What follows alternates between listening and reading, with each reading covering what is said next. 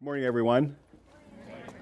Uh, while we're getting the table set up here, um, if you get something to write with, I'm going to give you a little information. Thanks, Gary. Uh, so, yesterday I was telling you about the Old Testament commentary. Its uh, title is um, what is the title? Uh, Yeah, thank you. Oh, it's an Old Testament devotional commentary series. That's the name of it, 14 volumes. What I forgot to mention is um, that commentary, actually, all, all the books that uh, the Lord has helped me to publish uh, are available in soft copies too. You can get them in Kindle format uh, or EPUB format, which is a growing format. You just download, if, for instance, if you have Firefox, uh, you can just download the EPUB reader for free, and then you can have that on your computer your laptop. It's uh, font adjustable, pagination adjustable, and uh, I think you can get the whole commentary for like $24 $25 uh, for EPUB. So, um, some of you gave me slips of paper yesterday with what you would like. I'm going to give you an email address. So, after the conference, this will be recorded. Uh, if you forget to write it down, you can just contact me. It's Warren A. Henderson Publishing. Warren, don't forget the A. Warren A. Henderson Publishing at gmail.com. Um, the website is warrenahendersonpublishing.com. So if you forget that, just do a Google search and you can contact me through the website. Um, Henderson Publishing is a YouTube channel if you're looking for some uh, recorded messages. All right. Uh, we're in the book of Joshua. And uh, if you would, turn to chapter 11 with me. Um, so we saw that uh, Joshua, they've, they've overcome Jericho. The next step was they took out Bethel and Ai. Uh, they got deceived by the Gibeonites. They honored their covenant with the Gibeonites when the SOS came out. Uh, they marched all night, got there in the morning, engaged the enemy. The five kings from the south, the big armies in the south, gathered together to wipe out the Gibeonites for signing this peace treaty with Israel. Um, God helps his people over the next day and a half, and they basically wipe out the major resistance in the south. Now, it was honorable that they honored their covenant with the Gibeonites, but there's always consequences for sin. And I, I just wanted to note this that history will show that where those four cities of the Gibeonites were, that becomes the soft point in the kingdom. And later, when the kingdom divides under Rehoboam's leadership, after Solomon dies, that's the break point. That's the break point. You have the northern kingdoms become Israel, the southern kingdoms become Judah. So the, the sin that happened here in the book of Joshua has implications for centuries. And so, again, we need to count the cost. We choose our sin, God chooses the consequences of our sin. I'm just briefly going to mention chapter 11. This is uh, the record of their conquest in the north. Um, the big battle is at Hazor. Hazor is 20 times bigger than Jericho. And so they get all the people groups in the northern part of, of Canaan to bond together, and they're going to fight these Israelites and try to take them out. And actually, this is the first time that Israel's outnumbered. Uh, when they come into the battle at, at Hazor, they're outnumbered almost two to one. Doesn't matter. God's on their side. Every victory is the Lord's victory. They're being led, uh, led by the commander of the Lord's army. And there's great victory, great conquest. Josephus, Josephus sometimes exaggerates numbers, but he says there was 300,000 foot soldiers, 10,000 cavalry, and um, 20,000 chariots that Israel was facing. Israel had no cavalry and no chariots. But it didn't matter. They had God, and that was enough and they took out the enemy. Uh, it kind of pictures the battle in the future that will happen in that same area, the battle of Jezreel um, during the tribulation period under the Antichrist, the battle of Armageddon. So, took seven years. All the major garrisons and major armies have been taken care of. But Deuteronomy 7:22, Moses told the people before they ever entered into Israel that God was going to give them the land little by little. So what they would do is they move in and they would take out this army and this garrison. People would hide in caves and caverns, and after Israel moved through, they come back out. Well, that was so they could keep the vineyards up, the olive groves up, the fields up. And so they were taking out the major op- uh, obstacles. And so little by little, there would still be remnants of the people in the land to keep the land up. So when it was finally taken over, the major conquest was over, then the, the tribes could get their individual inheritances, go back, and then drive out the remaining inhabitants. That was God's plan. It was real from the start. Joshua chapter 11, verse 23. So Joshua took the whole land.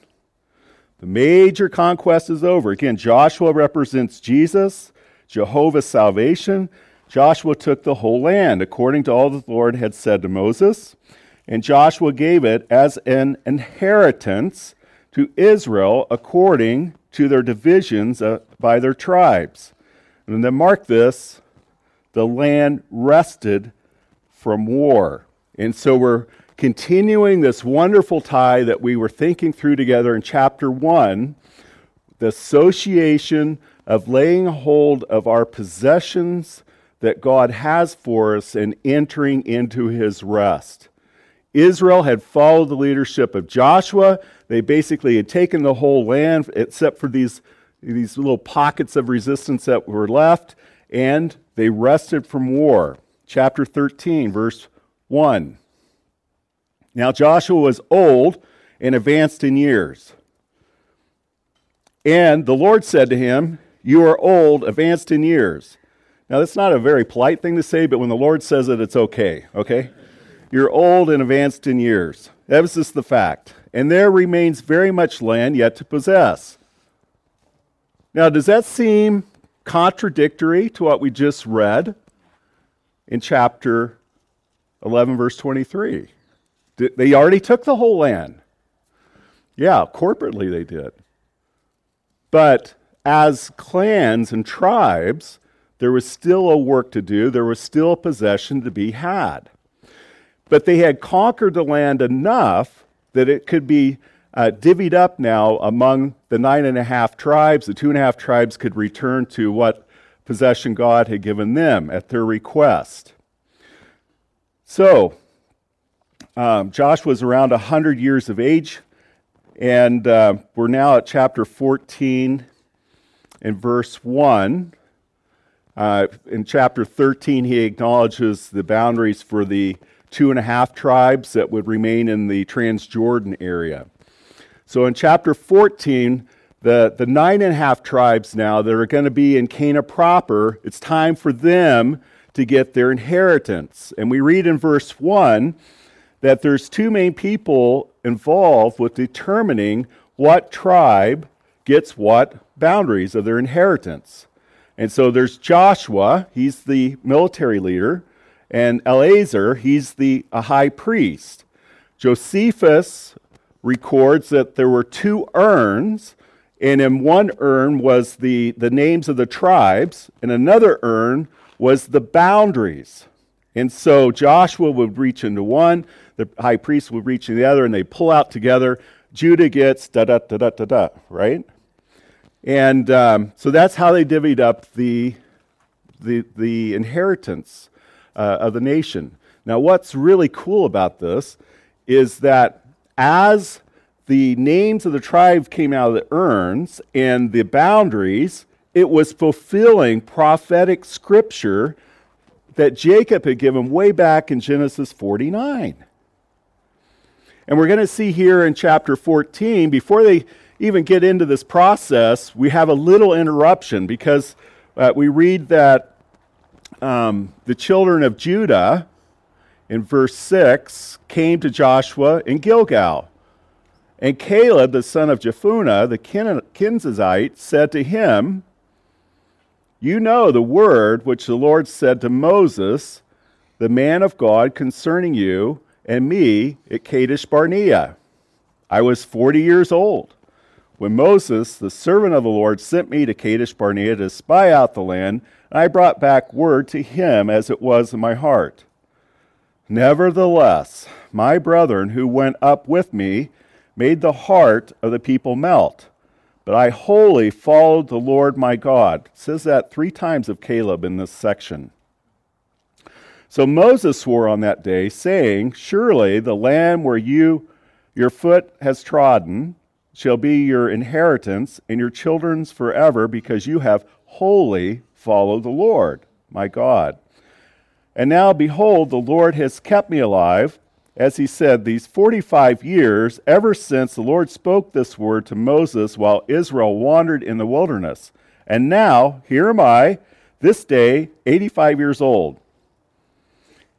As yet, I'm as strong this day as on the day that Moses sent me, just as my strength was then, so now is my strength for war both for going out and for coming in.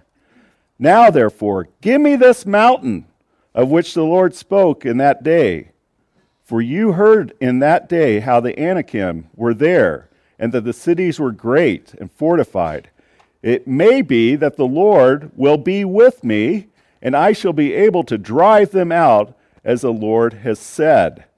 And then we find that Joshua gives, uh, answers Caleb's request and gives him Hebron, the land that he had spied out uh, 45 years earlier. Moses said, Wherever you went when you spied, that's going to be your inheritance. Now, so Joshua and the high priest are pulling the names and the boundaries out of the urns, and guess what portion Judah gets?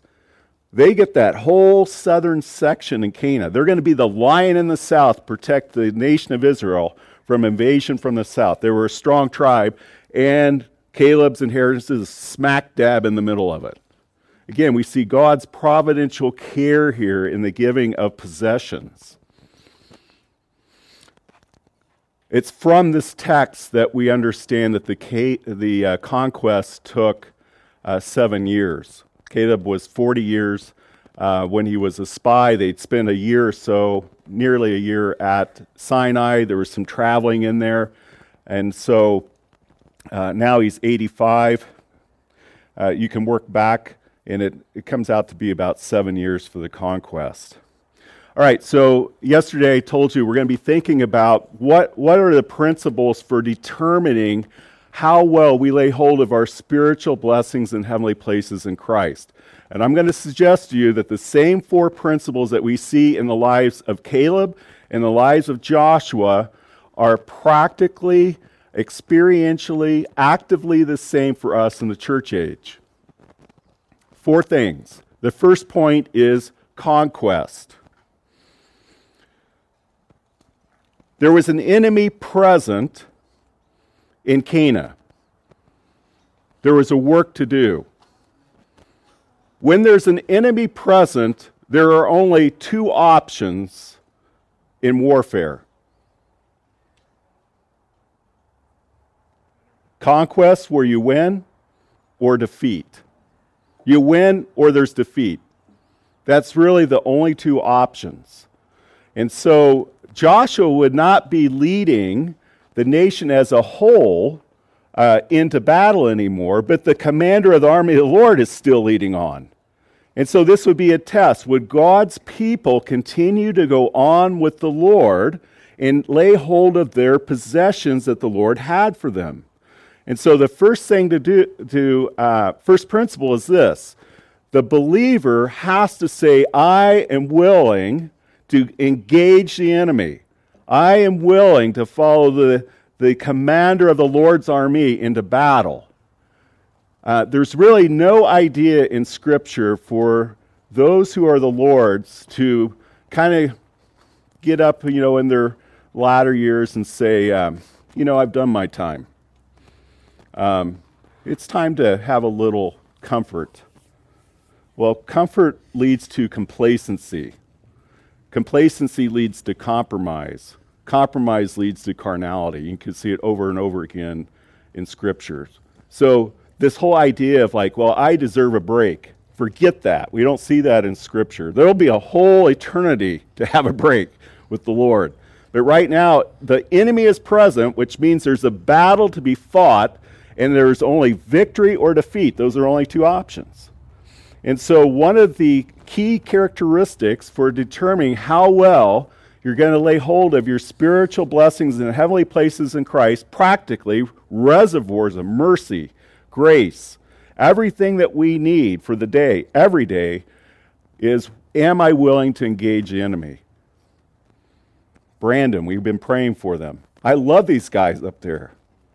They are frontline troops. They're standing on the corners preaching the gospel. They're going door to door. They've marked out a territory and they're saying, We want to take this for the Lord. The prayer of Jabez, recorded in First Chronicles, it was popularized um, a few years ago. And I'm not suggesting you pray that prayer 40 days and you get what you want. That's not what it's about. But uh, there is one part of that prayer I really enjoy. Jabez says, Increase my borders. Well, how did a Jew increase their borders? They couldn't take land from another Jew. The Jubilee would just go back. The only way they could increase their borders is in conflict and taking it away from the enemy. Understanding God has given me this land and He wants me to have it if I'm willing to engage enemy and take it in His power and strength. Caleb was willing to engage in conquest. Can you imagine? You know what your inheritance is. You wanted to take it, but because of disbelief of others, you had to suffer 38 plus years of wandering in the wilderness, seeing all your friends, everybody that you knew, die and buried. And now he's 85 years old, and he says, I'm as strong this day as I was 40 years ago. Now, when an 85 year old says that, the first thing you think is dementia, right? Something is not right here. But this is the beauty of it. When you're going in the strength and power of the Lord, age doesn't matter so much. I love, uh, you know, uh, King Saul was told to uh, obliterate the Amalekites, and he disobeys. Saul's a type of the flesh, and the Amalekites are a type of flesh. Ishmael's a type of flesh. Those are the three main types of flesh in the Old Testament. And so he, he keeps Agag. Why anybody would keep somebody with the name Agag alive, I'm not sure anyway, but he keeps Agag alive. And uh, Samuel comes, and, and Saul says, Well, I have obeyed the Lord. You know, and you hear that in the back. You know, the sheep haven't been slaughtered, the king's still alive. And uh, you know what Samuel does? Samuel's in his 70s. He takes a sword and he hacks Agag into pieces. Now, that is spiritual vitality. That's not easy work, hacking a person in pieces. Saul couldn't do it because he symbolizes the flesh. Agag symbolizes the flesh will never mortify the flesh, but the spiritual man with the sword of truth can, in the power of the Lord. So, Caleb says, I've engaged in conquest. Uh, he requests. That's the second point. So he's willing to engage in conquest. Second point is he requests his inheritance. I want my mountain. And he gets it. It's providential. That's the third point. God has appointed him that portion.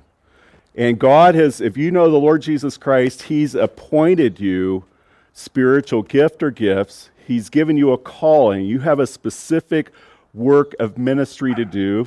Ephesians chapter 4, verses 12 and 13. Each one of us. He has a portion that he wants us to lay hold of him as we fulfill that calling.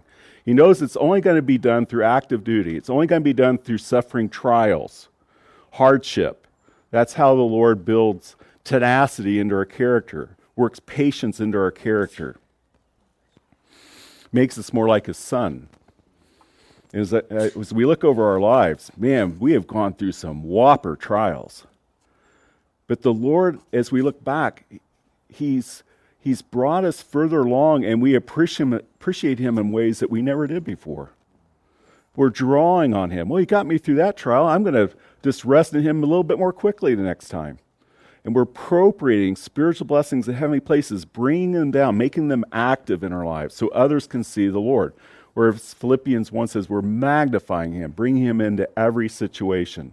He's at the right hand of majesty on high. I'm a little telescope, and I'm bringing him into the presence of a world that desperately needs to see him, the commander of the army of the Lord. And the fourth thing is the capacity to give. Now let's flip over to chapter 15. Now to Caleb, the son of Jephunneh.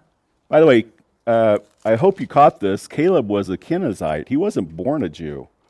He's like Uriah the Hittite and Ruth the Moabite and uh, Rahab the Canaanite. These people, by faith, uh, they became part of the commonwealth of Israel. They were proselyte. And God received them because of their faith and their commitment. So in chapter 15, in verse 13, we read Now Caleb, the son of Jephunneh, he gave a share among the children of Judah, according to the commandment of the Lord, Joshua, namely Kiriath Arba, which is Hebron. By the way, that's where the giants lived, the, the sons of Anak. Caleb drove out the three sons of Anak. I love that. 85 year old man and he's moving giants out of his possession. It's my mountain and I want it. My God will he will lead the way. He will give me the victory. He says that when he talks to Joshua. Then he went up from there, and the inhabitants of Debir, formerly named Debir or Kiriath Sefer, and Caleb said, He who attacks Kiriath Sefer takes it, to him I will give Achsah, my daughter, as a wife. So Othniel, the son of Kenaz, the brother of Caleb, so this would be Caleb's nephew, took it and he gave him Achsah, his daughter, as a wife. Othniel says, Hey, this sounds like a good deal. I get inheritance and a wife out of the deal. He says, I'll do it. Now it was so when she, so this is Achsah, came to him that she persuaded him to ask her father for a field. So she dismounted from her donkey, and Caleb said to her, What do you wish? She answered, Give me a blessing, since you have given me land in the south, or give me a blessing, since you've given me a blessing. Give me also the spring of waters. So he gave her the upper spring and the lower spring. Man, I love this. This Caleb. He is a man's man. He's willing to, to go into conquest. He's asking for his possession. He understands there's providential control over it. And he's willing to share what God's given him. And so he's got Hebron. He gives apparently a, a section of property to his daughter and son in law, uh, rewarding Othniel for his faithfulness. And uh, Achsah talks to Othniel and says, we, Let's go talk to my dad. And so, as they're approaching Caleb, before she says anything, Caleb says, What do you want? She says, Well, I'd like the, you've blessed me, bless me again. I, I would like the springs that are surrounding the property. This was a very nice piece of, of property, a possession, but with the springs to irrigate on either side, it would make it a lot more valuable. Caleb doesn't even think about it. Yours. See, that's the way our Heavenly Father is. This is a great way to pray. Lord, you have blessed me. Bless me again. He wants to. He wants us to lay hold of the resources, the treasuries in heaven. We are the ones that live like paupers. We're the ones that have a deficient, demented view of our God. And that's the problem. I looked into this story because I wanted to know more about it. It's a true story. There was a second lieutenant who boldly approached Napoleon, came right into the gathering of the higher officers, and he requested a large portion of land on an island which he happened to have grown up on. It had been conquered by Napoleon and he asked Napoleon for that possession. And Napoleon didn't even bat an eye, says it's yours. His officers were astounded that he would grant such a request. And Napoleon said this He honored me by the magnitude of his request. That's honor the Lord by the magnitude of our. He's a big God. He can do anything, there's nothing too hard. Newton put it this way Thou art coming to a king, large petitions with you bring. For his grace and power are such, none can ask too much. John Newton. Caleb was willing to share his inheritance.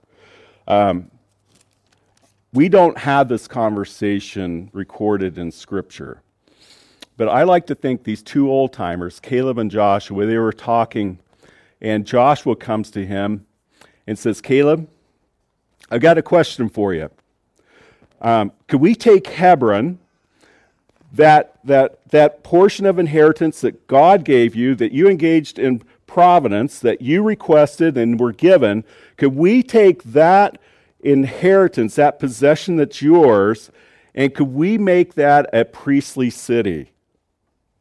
You know, so that the priests and the Word of God would be in Hebron, and anyone in the surrounding area had a question about God's will could come to Hebron and, and find answers. And I think Caleb said, Yeah, I would really like to use my possession that I work for, that I laid hold of, to bless God's people in that way. He's willing to share his inheritance. And so we find out that uh, in Joshua 21 uh, 13 that Hebron became a priestly city. Not only that, I think Joshua asked Caleb, could we take that inheritance that you worked for, you labored for, that God gave you, that you requested, could we take that and make it a city of refuge? You know, so if somebody accidentally kills someone, they can come to a safe place, escape the avenger of blood until they get a fair trial. And Caleb says, Yeah, I'd, i really like to use my inheritance for that. See, he was willing to share what God had given him. And this seems to be one of the strongest um, principles for uh, the spiritual blessings and heavenly places that, that we lay hold of. By the way, the reference is in Joshua 20, verse 7. Hebron became one of the three cities in Canaan proper as cities of refuge. There were three more in the Transjordan. This was a man who wanted to share the goodness of God with others. Uh, he worked for it, he earned it, and he wanted to share it with others. Now, in closing, just let's take a look at Joshua real quick, because Joshua shows us the same four points, only two verses. So look with me in Joshua chapter 19. Uh, by the way, this I, I love Joshua.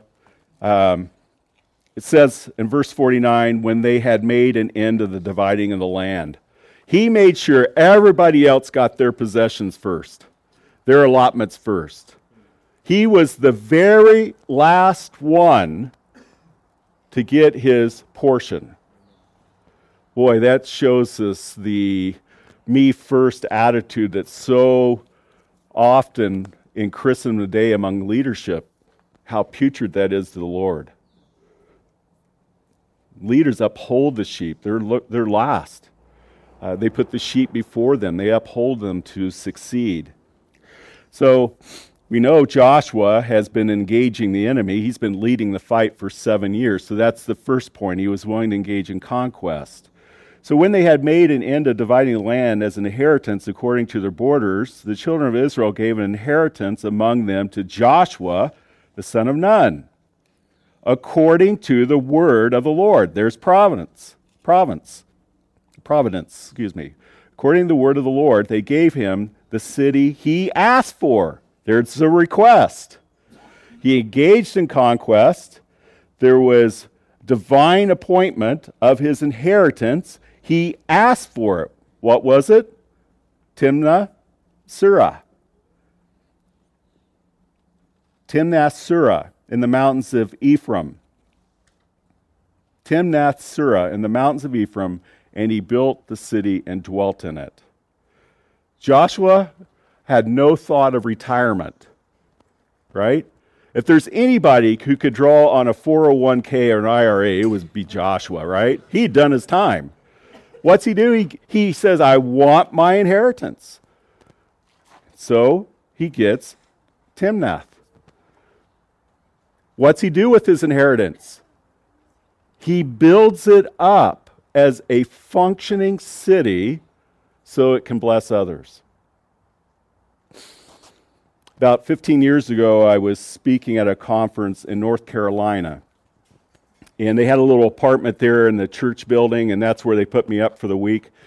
But uh, one of the elders said, There's going to be another elder who'll pick you up and take you out to dinner. I said, Okay.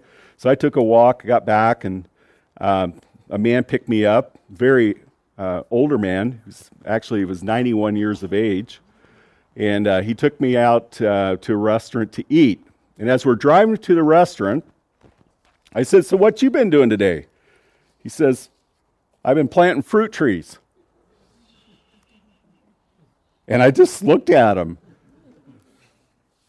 You know, planting fruit trees is hard work, isn't it? Do you think that man ever ate one piece of fruit from those trees? Oh, he's long with the Lord. But he was thinking what he could do to bless the next generation, those after. He, he wasn't retiring. He wanted to use the possessions that he had gained of the Lord to bless others. So I'm going to suggest to you that in the church age, these same four principles determine how well we lay hold of our spiritual blessings in heavenly places in Christ. He's there. Five times Christ uh, Paul speaks of Christ in the heavenly places in the book of Ephesians. And the sooner we get up in the heavenly places and rest in Him, the, the sooner we're going to find tranquility for our soul and we're going to see the hand of God and the work of God. We can't do it down here.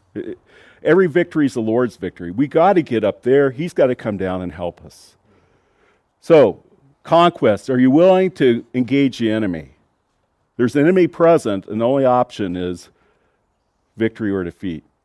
There is no middle ground. Number two, providence, understanding that um, we each are a, a special tool in the hand of the Lord.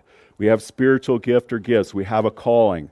Uh, Brother Jim last night read in his testimony Ephesians 2 8, 9, and 10. And in, t- in verse 10, we find out that there's this providential care in our salvation. He's put these works before us to walk in. Doesn't force us to, but they're there for us to walk in.